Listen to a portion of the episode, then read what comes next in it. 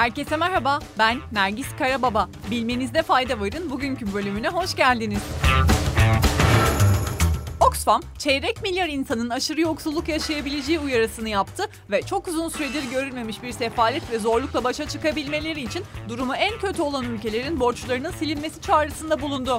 Rusya'nın Ukrayna'yı işgal etmesi sonucu artan gıda fiyatları ve artan enerji maliyeti çeyrek milyar insanı daha aşırı yoksulluğa itebilir açıklamasını yapan Oxfam, borçlu hükümetlerin artan ithal yakıt ve gıda maliyetini karşılayabilmek için kamu harcamalarında kesintiye gitmek durumunda kalabileceğini söyledi. Dünya Bankası hali hazırda pandemi yüzünden bu yıl tam 198 milyon insanın aşırı yoksulluk yaşayabileceği tahmininde bulunmuştu. Ancak Oxfam'ın tahminlerine göre şayet Ukrayna'nın işgali ve artan enerji fiyatları da dikkate alınacak olursa Dünya Bankası'nın tahmininden 65 milyon daha fazla kişi risk altında. Oxfam aynı zamanda bu durumun sonucu olarak 28 milyon daha fazla kişinin yetersiz beslenme riski altında olduğunu da belirtti. Modayı hepimiz seviyoruz öyle değil mi? Ama moda dünya üzerindeki karbon emisyonunun %10'undan sorumlu ve çevreyi en fazla kirleten ikinci endüstri konumunda. Bu yüzden son zamanlarda giderek daha da fazla iklim bilincine sahip bir toplum haline geliyoruz ve moda dünyası da bu ortamda kendini sürdürülebilir olarak tanıtmak istiyor.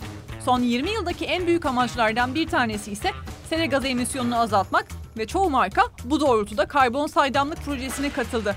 Bu proje kapsamında markaların çevresel performansı değerlendiriliyor. Ancak The Guardian tarafından yapılan bir habere göre moda sektörünün dünya üzerindeki etkisi gizleniyor. Çok bilinen ve herkes tarafından sevilen bazı markalar ölçüm metodu sayesinde yıllık karbondioksit emisyonlarında düşüş olduğunu öne sürerken aslında emisyonları artıyor.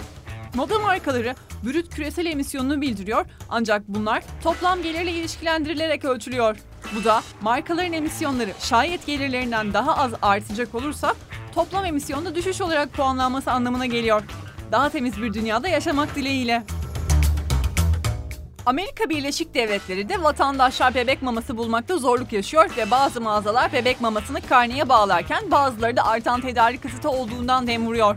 İki ay önce büyük bir üretici bebeklerde görülen hastalık ve yaşanan ölümlerin ardından bebek mamalarını geri çağırmıştı. Mart ayında ise Amerikan Gıda ve İlaç Kurumu olan FDA belli başlı bazı markalar konusunda dikkatli olmaları için tüketicilere uyarıda bulundu. FDA, toz halinde satılan bebek mamalarını tüketen 4 bebekte bakteriyel enfeksiyon yaşanmasına dair şikayetlerin ardından bir soruşturma başlattı. Raporlara göre 4 bebek de hastaneye yatırıldı ve bakteriyel enfeksiyon ikisinin ölümüne yol açmış olabilir. Data Assembly'nin analizine göre bu durum popüler bebek maması markalarının yaklaşık %30'unun ülke çapında tükenmesine sebep olabilir. USA Today'in haberinde ise enflasyon, tedarik zinciri kısıtları ve ürünlerin çağrılması piyasaya daha önce hiç görülmemiş bir oynaklık getirdi dendi. Sırada ilginç bir haberimiz var.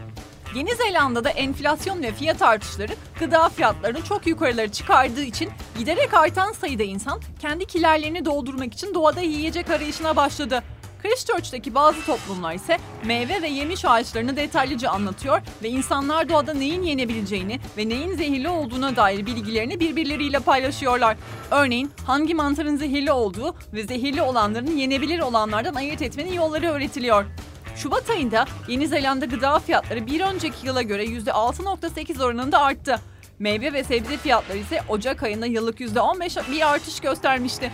Bu hafta 1600 kişinin katılımıyla gerçekleştirilen bir ankete göre katılımcıların tam %83'ü gıda ve diğer temel maddelerin artan fiyatları konusunda endişeli ve bu endişe 35 yaş altı kişilerde %90'a çıkıyor.